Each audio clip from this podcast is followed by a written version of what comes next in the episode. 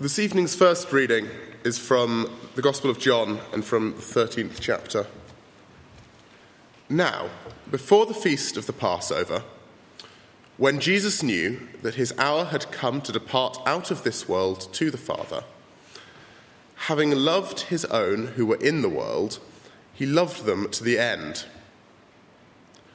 During supper, when the devil had already put into the heart of Judas Iscariot, Simon's son, to de- betray him, Jesus, knowing that the Father had given all things into his hands, and that he had come from God and was going back to God, rose from supper. He laid aside his outer garments and, taking a towel, tied it round his waist. Then he poured water into a basin and began to wash the disciples' feet and to wipe them with the towel that was wrapped round him. He came to Simon Peter, who said to him, Lord, do you wash my feet? Jesus answered him, What I am doing, you do not understand now, but afterwards you will understand. Peter said to him, You shall never wash my feet. Jesus answered him, If you do not if I do not wash you, you have no share with me. Simon Peter said to him, Lord, not only my feet, but also my hands and my head. Jesus said to him, The one who has bathed does not need to wash except his feet, but is completely clean. And you are clean, but not every one of you. For he knew who was to betray him. That was why he said, Not all of you are clean. When he had washed their feet and put on his outer garments and resumed his place, he said to them, Do you understand what I have done to you? You call me teacher and Lord, and you are right, for so I am. If I then, your Lord and teacher, have washed your feet, you also ought to wash one another's feet. For I have given you an example, that you also should do just as I have done to you. Truly, truly, I say to you, a servant is not greater than his master, nor is a messenger greater than the one who sent him. If you know these things, Blessed are you if you do them. I am not speaking of all of you. I know who I, whom I have chosen. But the scripture will be fulfilled. He who ate my bread has lifted his heel against me. I am telling you this now, before it takes place, that when it takes place you may believe that I am he. Truly, truly, I say to you, whoever receives the one I send receives me. Whoever receives me receives the one who sent me. Now, all of our readings tonight are from uh, John's Gospel. And the focus of chapters 13 to 20 in John's Gospel is Jesus' passion, his death, and his resurrection. Chapters 13 to 17 are a record of what happened on the Thursday evening, the evening before Jesus' death. He is alone with his disciples, and after washing his disciples' feet, he speaks with them at length. Chapters 18 to 19 record what happened on the Friday the day Jesus died. Beginning with Jesus' arrest in the garden, probably just after midnight, one or two o'clock on Friday morning, Jesus is questioned. First light brought before Pilate, the Roman governor. Pilate hands him over to be crucified. Bearing his own cross, he is led out to the place of execution, where he is crucified and later the day dies. The account of Good Friday ends with Jesus being taken down from the cross and laid in the garden tomb.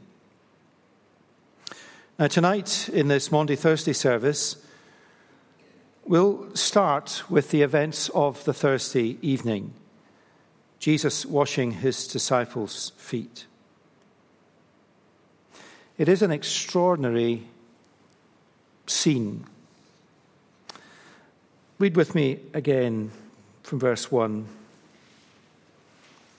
Before the feast of the Passover, when Jesus knew that his hour had come to depart out of this world to the Father, having loved his own who were in the world, he loved them to the end.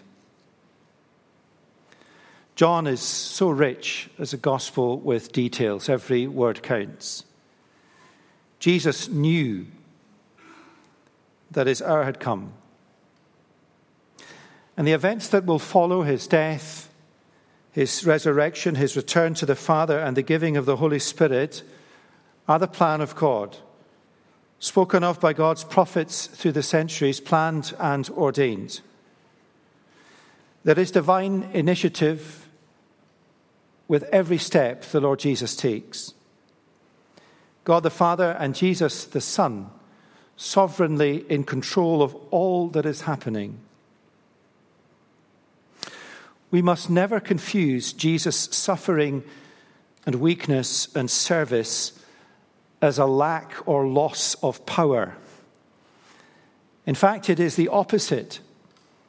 His power, which is not of this world, is manifested and magnified through weakness. Nor should we ever fail to appreciate the extent of Jesus' love for us. The phrase, He loved them to the end can be translated He showed them the full extent of His love. The act of service, washing His disciples' feet, and the greater act to which it points, washing His disciples clean through His death on the cross, reveals to them and to us the extent of His love. What is that extent. It is the fullness of God's love. There is nothing held back. How could there be greater love than the giving of a son by a father to suffer and die for us? God loves us to the full extent of his love. We are loved through Jesus to the full extent to the very end of divine love. That's profoundly moving to think on as we wrestle to find words to capture it. It is altogether more wonderful to be a recipient and to be experience the full extent of divine love.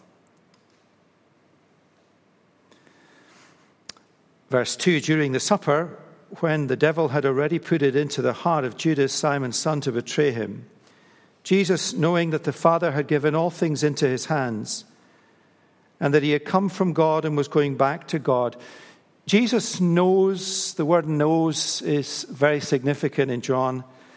Jesus knows he will go to the cross as the suffering servant to save us from our sins. But he also knows that his Father has given all things into his hands. He knows that he is one with the Father. He knows that he shares in his Father's divine power and majesty. He knows that he has come from God to live in the world as a man and to die to save humanity. He knows he will go back to God. He knows who he is and knowing who he is. And John the writer, having reminded us who he is, Jesus rose and laid aside his outer garments, and taking a towel, tied it around his waist. Then he poured water into a basin and began to wash his disciples' feet. Paul's words in Philippians are a helpful commentary on this scene. Jesus, though he was in the form of God, did not count equality with God a thing to be grasped, but made himself nothing, taking the form of a servant. Jesus, one with the Father, made himself nothing, taking the form of a servant as he washed his disciples' feet, pointing to what will happen the next day as he humbled himself by becoming obedient to the point of death, even death on a cross, to wash us clean from our sins. The full extent of God's love that it takes to save us requires the full extent of humility that becomes humiliation, even to wash his disciples' feet. The most menial and lowly task a servant could perform. Jesus humbled himself by becoming obedient to the point of death, but not just to the point of death, even to death on the cross. Humility that becomes utter humiliation, the shameful degradation and offense of the cross. The full extent of God's love that it takes to save us requires the full extent of humility. Think on it like this In love, God created humanity to serve Him. We rejected His love and refused to serve Him. In order to save us, Jesus had to come and to serve us. That's what it took. That is the magnitude of salvation. That is the full extent of God's love. This is what we learn about Jesus.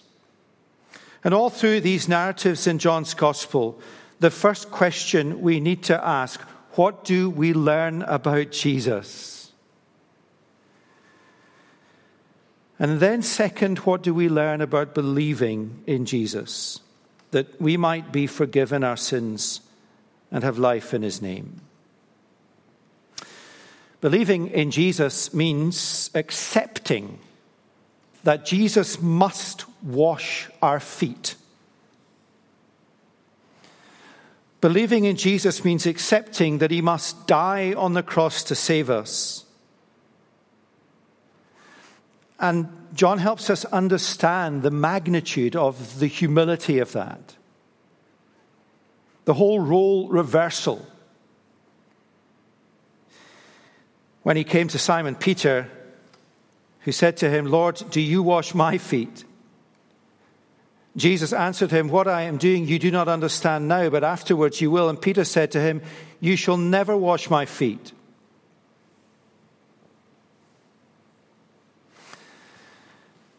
Peter, struggling to accept that he needs to be made clean.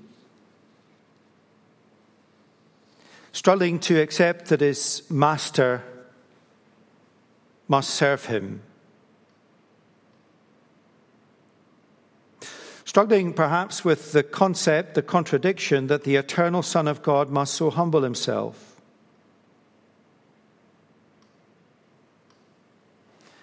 Now, Peter's reaction is so real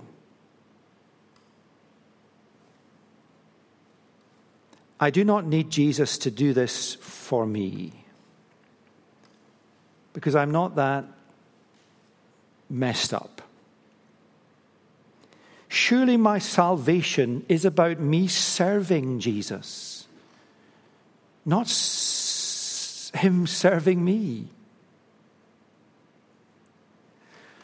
I cannot accept that the eternal Son of God must act in this way. It is humiliating. Jesus says to us, as he takes Simon Peter by the shoulders and says to him, If I do not wash you, you have no share with me. That is Jesus' verdict. What is our response? Will we let Jesus serve us? Will we let him? Simon Peter said, Lord, not just my feet, but my hands and my head. Wash me clean. I am willing. I need you, Jesus, to do this for me.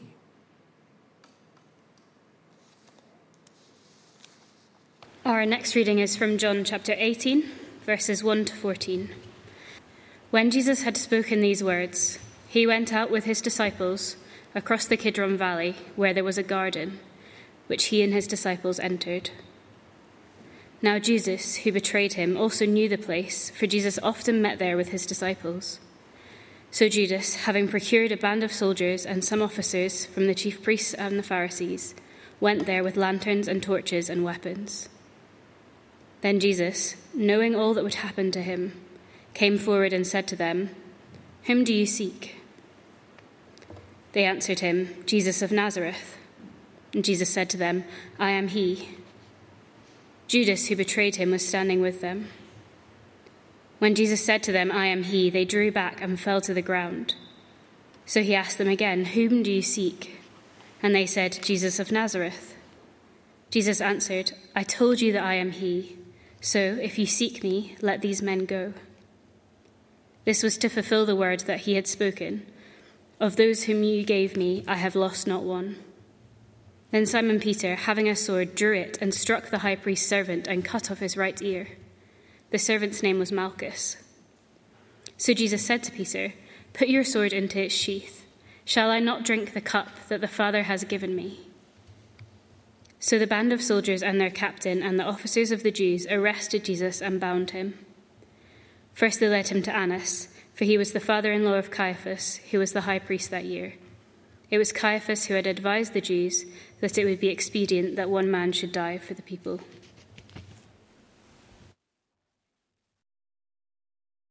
Washing his disciples' feet, Jesus spoke with them at length and what he said is recorded in John chapters 14 through 17.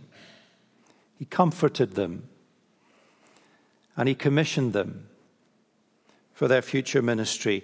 It's now very late, midnight, perhaps one or two in the morning, as good as Thursday moves into Friday. Jesus, John records, went out with his disciples across the Kidron Valley where there was a garden which he and his disciples entered. It was a familiar place.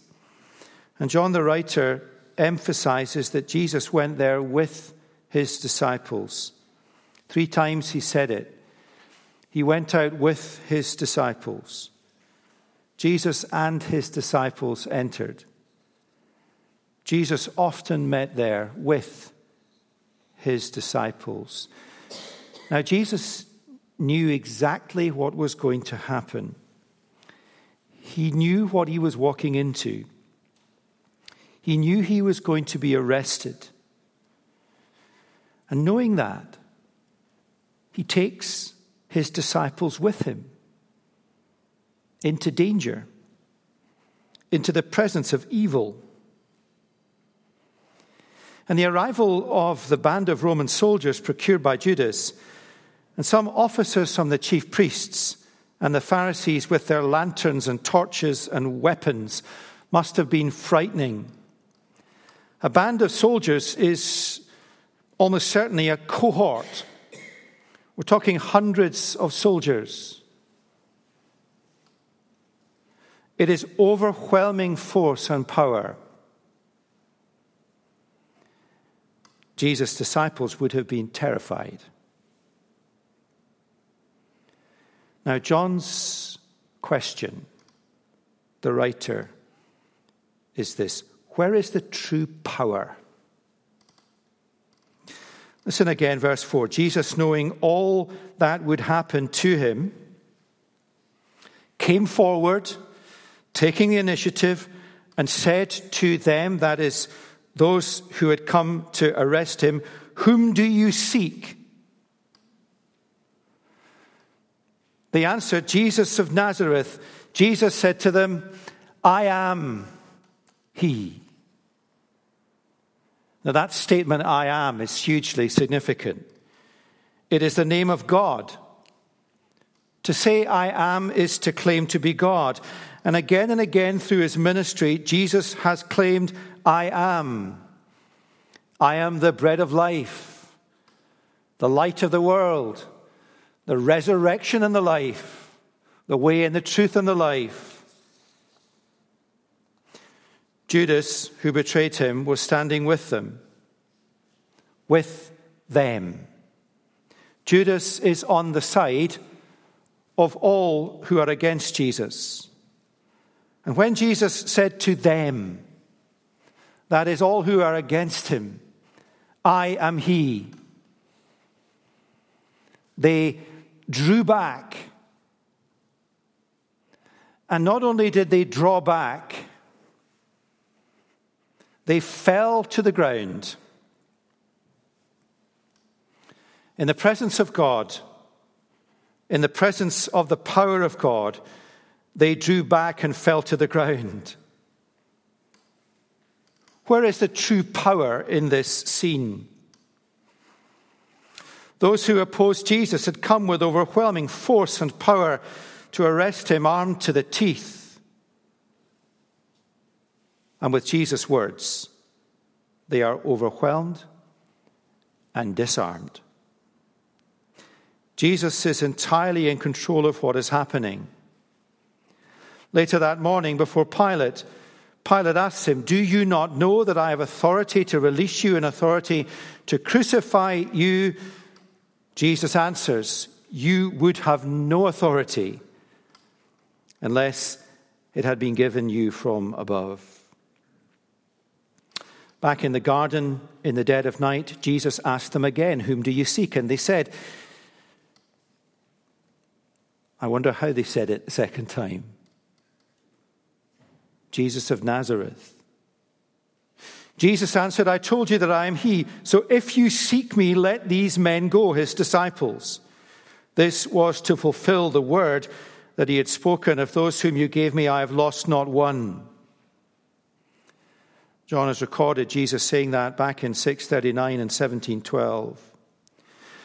Now, the most significant thing that happens in the garden is Jesus' demonstration of his power through his word that reveals his identity as God. But John also emphasizes the implications of that. That if you are against Jesus, this is what you are up against.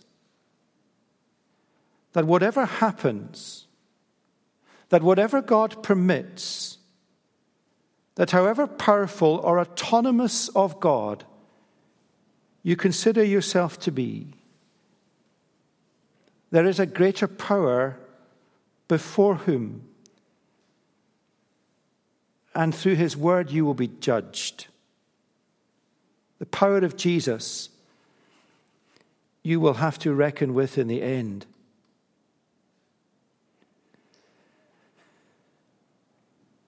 And John the Evangelist's appeal is that if you are encountering the power of Jesus tonight, reckon with him now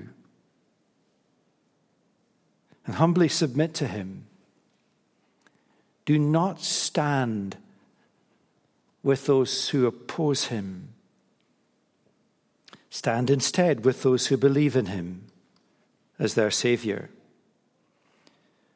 Followers of Jesus are not exempt from danger or suffering. He took them into the garden. Jesus takes believers into situations of danger and difficulty. But there he, in an ultimate sense, shields, protects, and ultimately will deliver us. It is a shock that the authorities who railed against Jesus that night with all their power let Jesus' disciples go. That makes no sense. other than Jesus has his hand on his disciples and in his power is protecting them. Of those whom you gave me, I have lost not one. I have guarded them. John 17. I will raise them up on the last day, John 6. If you are a believer, if you have come to Jesus accepting he needs to be your servant, cleansing you from sin, then he will never leave you and never forsake you.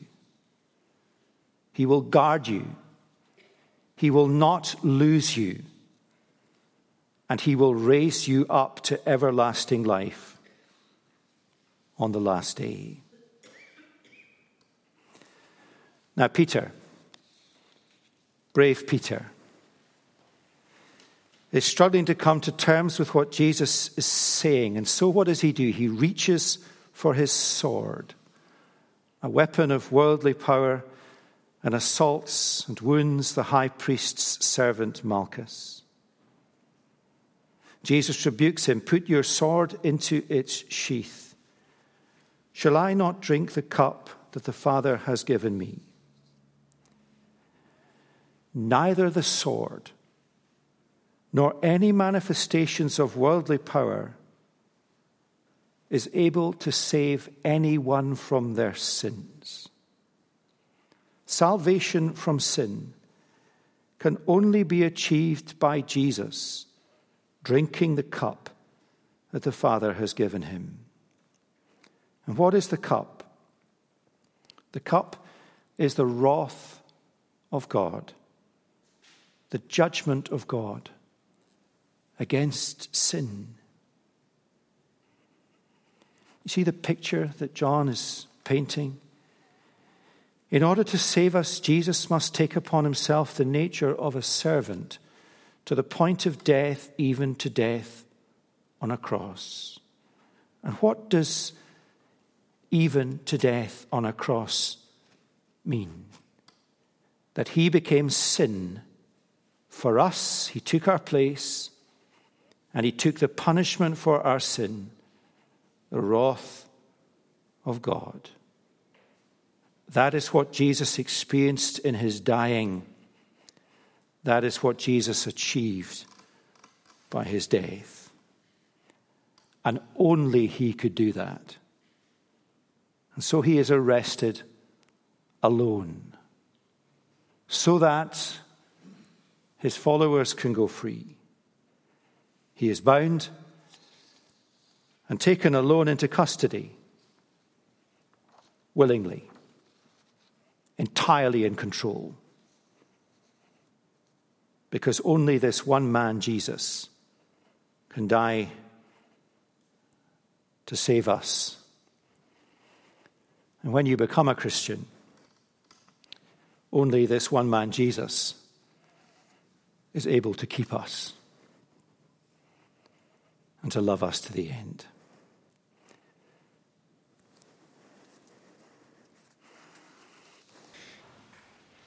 This reading is taken from John chapter 18, starting at verse 15 and through to verse 27.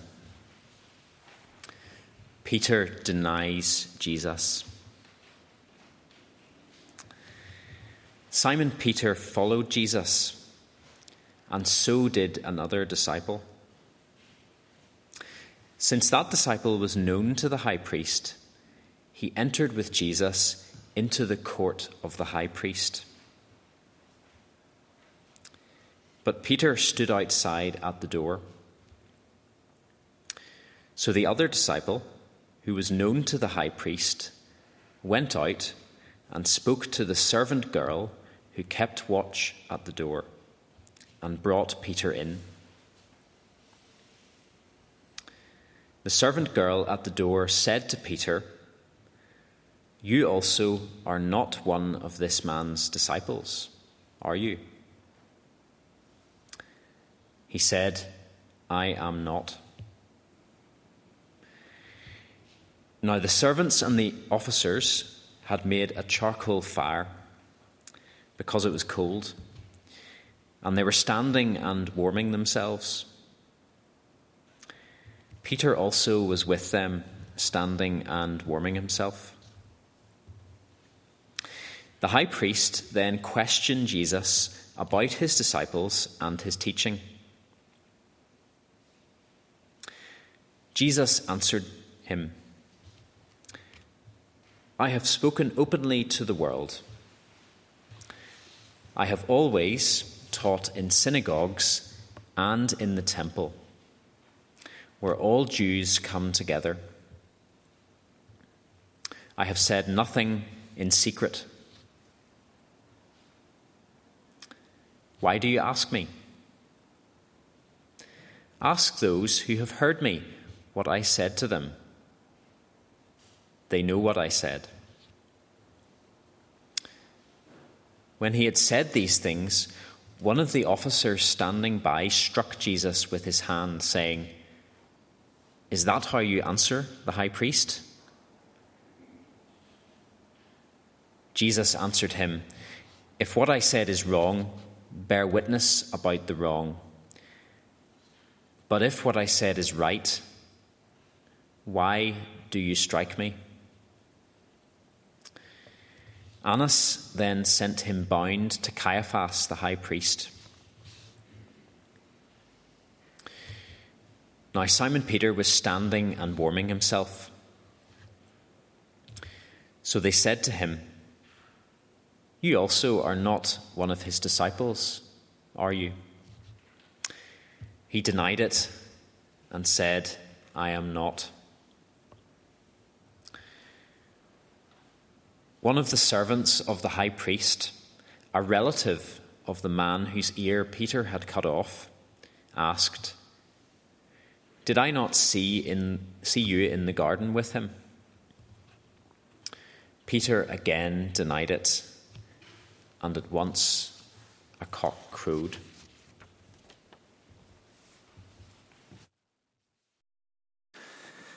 We do well not to caricature Peter as foolhardy, as unwise, or as a failure. He is as brave as a lion. He alone followed Jesus. The other disciple, unnamed, probably John, into the court of the high priest. And John structures his narrative to make his point. Jesus is questioned in the middle and on either side, Peter is questioned. Consider the first round of questioning. The servant girl at the door said to Peter, You also are not one of this man's disciples, are you? You know how the first question assumes he is not. He just confirms, You're right, I'm not. They made a charcoal fire because it was cold. Peter denies Jesus. Symbolically, he stands with those who are against Jesus, warming themselves at the fire. It is often easier, more comfortable, warmer to stand with those who are not followers of Jesus. Every teenager in high school knows that. It is very hard to stand up for Jesus in a situation like this, even if you are as brave as a lion. Next, consider Jesus being questioned. The high priest then questioned Jesus about his disciples and his teaching. Jesus answered him, I have spoken openly. I have always taught openly. I have said nothing in secret. Why do you ask me? Again, Jesus is so bold. Who is being questioned? Surely Jesus is asking the searching questions. John the writer has already asked us to consider where true power is. And now he is asking us to consider who is on trial. Next, he will ask us to consider who speaks the truth. Jesus' response is that he has spoken openly and truthfully. Transparency and truth are the marks of his life, ministry, and teaching. In stark contrast to the obfuscation, manipulation, and lies of those who oppose him, We live in a world of obfuscation, manipulation, and lies. In our Bibles is the truth spoken by the Lord Jesus that from many remains inaccessed, not read. He is a man of implacable integrity, transparency, and truth. And then Jesus said, Ask those who have heard me what I said to them. The irony, of course, is that Peter, close by, is denying any knowledge. Then Jesus is struck. Is that how you answer the high priest? Jesus puts the man who struck him and the high priest and all who oppose him in the dock. If what I said is wrong, bear witness about the wrong. But if what I said is right, why do you strike me? Back to Peter, verse 25. Simon was standing and warming himself. So they said to him, again, it's relatively neutral. You also are not one of his disciples, are you? You were with us, Peter, aren't you? He said, I'm not one of them. And then one of the servants of the high priest, a relative of the man whose ear Peter had cut off, did I not see you in the garden with him? Peter denied it, and at once a cock crowed. Now, what do we make of Peter's failure? Let's be so very careful. Here's what we should make of it that the bravest and the best need Jesus to die for them. Because, like everyone else, they are sinners.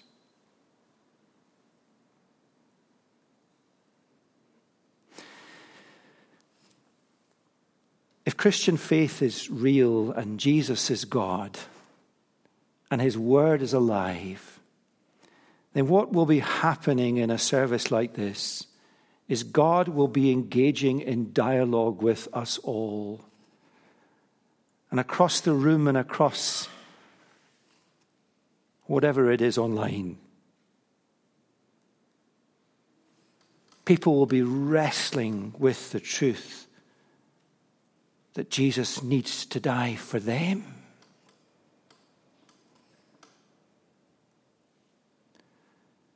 And there's a battle going on as to whether we come to terms with that. Have you? Peter did. He didn't stay at the fire warming himself. He came to believe in Jesus to be forgiven and to have life in Jesus' name. When Peter met the resurrected Jesus, Peter was asked three questions again, this time by the Lord Jesus, recorded in John 21. Do you love me, Peter, more than these, more than these other disciples that you said would all fall away and you never would? Do you love me? Jesus asks him a second time and a third time, Do you love me? With each question, Jesus answered with an emphatic an emotional yes. Now, let that question come to you from the Lord Jesus. It's not the same question as, as who is he, God? Uh, it's not the same question as do you understand what he did on the cross? It's straight from the heart of God, the one who loves us to the fullest extent of his love, who asks us, Do you love me? That is about as far away from religion as a question you can get. Do you love me? And Peter did, and his heart was filled with thankfulness. My heart is filled with thankfulness to him who bore my pain, who plumbed the depths of my disgrace, and gave me life again. The next reading is John chapter 18 at verse 28 through to chapter 19, verse 16. Jesus before Pilate. Then they led Jesus from the house of Caiaphas to the governor's headquarters. It was early morning. They themselves did not enter the governor's headquarters, so that they would not be defiled, but could eat the Passover. So Pilate went outside to them and said, What accusation do you bring against this man? They answered him, If this man were not doing evil, we would not have delivered him over to you. Pilate said to them, Take him yourselves and judge him by your own law. The Jews said to him, It is not lawful for us to put anyone to death. This was to fulfill the word that Jesus had spoken to show by what kind of death he was going to die. So Pilate entered his headquarters again and called Jesus and said to him, Are you the king of the Jews? Jesus answered, Do you say this of your own accord, or did others say it to you about me? Pilate answered, Am I a Jew? Your own nation and the chief priests have delivered you over to me. What have you done? Jesus answered, My kingdom is not of this world. If my kingdom were of this world, my servants would have been fighting that I might not be delivered over to the Jews. But my kingdom is not from the world. Then Pilate said to him, So you are a king? Jesus answered, You say that I am a king. For this purpose I was born, and for this purpose I have come into the world, to bear witness to the truth. Everyone who is of the truth listens to my voice. Pilate said to him, What is truth? After he had said this, he went back outside to the Jews and told them, I find no guilt in him, but you have a custom that I should release one man for you at the Passover. So do you want me to release to you the king of the Jews? They cried out again, Not this man, but Barabbas. Now, Barabbas was a robber. Then Pilate took Jesus and flogged him. And the soldiers twisted together a crown of thorns and put it on his head and arrayed him in a purple robe. They came up to him, saying, Hail, King of the Jews, and struck him with their hands. Pilate went out again and said to them, See, I am bringing him out to you that you may know that I find no guilt in him. So Jesus came out, wearing the crown of thorns and the purple robe. Pilate said to them, Behold the man. When the chief priests and the officers saw him, they cried out, Crucify him, crucify him. Pilate said to them, Take him yourselves and crucify him, for I find no guilt in him. The Jews answered him, we have a law, and according to that law, he ought to die because he has made himself the Son of God. When Pilate heard this statement, he was even more afraid. He entered his headquarters again and said to Jesus, Where are you from? But Jesus gave him no answer. So Pilate said to him, You will not speak to me. Do you not know that I have authority to release you and authority to crucify you? Jesus answered him, You would have no authority over me at all unless it had been given you from above. Therefore, he who has delivered me over to you has the greater sin. From then on, Pilate sought to release him, but the Jews cried out, If you release this man, you are not Caesar's friend. Everyone who makes himself a king opposes Caesar. So when Pilate heard these words, he brought Jesus out and sat down on the judgment seat at a place called the Stone Pavement, and in Aramaic, Gabbatha. Now it was the day of preparation of the Passover. It was about the sixth hour. He said to the Jews, Behold your king. They cried out, Away with him! Away with him! Crucify him!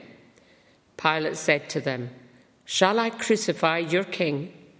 The chief priests answered, We have no king but Caesar. So he delivered him over to them to be crucified. We conclude this evening with John's account of Jesus' trial before Pilate. John's account of Jesus' dialogue with Pilate is much, much longer than in the other Gospels. We learn or are reminded that Jesus is God's King. Behold your King. That his kingdom is not of this world, that the real power is with Jesus and that Jesus speaks the truth. That Jesus, the King of God's kingdom, who wields divine power and speaks the truth, that Jesus laid aside all of his majesty to become our servant, even to death on the cross. He did that for us because it was necessary in order for us to be saved. That was the cost. That is how massive the problem of our sin and God's judgment is. He did it because it was necessary. He did it because he loves us. And what do we learn about Pilate? That all the trappings of human power mean nothing in the end. He is a cynical, worldly man. What is truth? Pilate knows Jesus is innocent. Three times he declares, but to no avail. Pilate is an actor in the drama of life, of evil conspiring against evil. He knows condemning Jesus is unjust, but he neither can stop it nor cares enough to do so. Ultimately, of course, he can't because he is no match for the power of God in the fulfillment of God's plan. So, as we come to the Lord's table and to the foot of the cross, the question that John has asked repeatedly is where do we stand? Do we stand with those who are against Jesus, or do we stand with those who believe in him? There is no neutral ground. We are on one side or the other. Will we accept that Jesus must become our servant to save us? Will we accept that it's something only He can do? Do we understand what happened at the cross? That Jesus bore our sin and bore the wrath of God? Do we understand? And if yes, have we believed? One of the striking things about the drama of the trial before Pilate is it keeps moving from the inside to the out, from the inside to the out. What's that all about? It's about oscillating which side of the line we are on.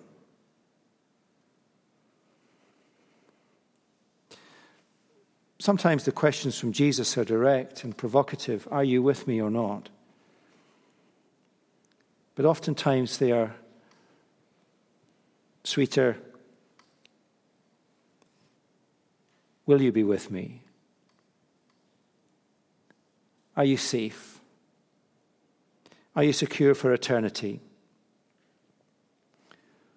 Will you let me die to forgive your sins? Will you let me give you life?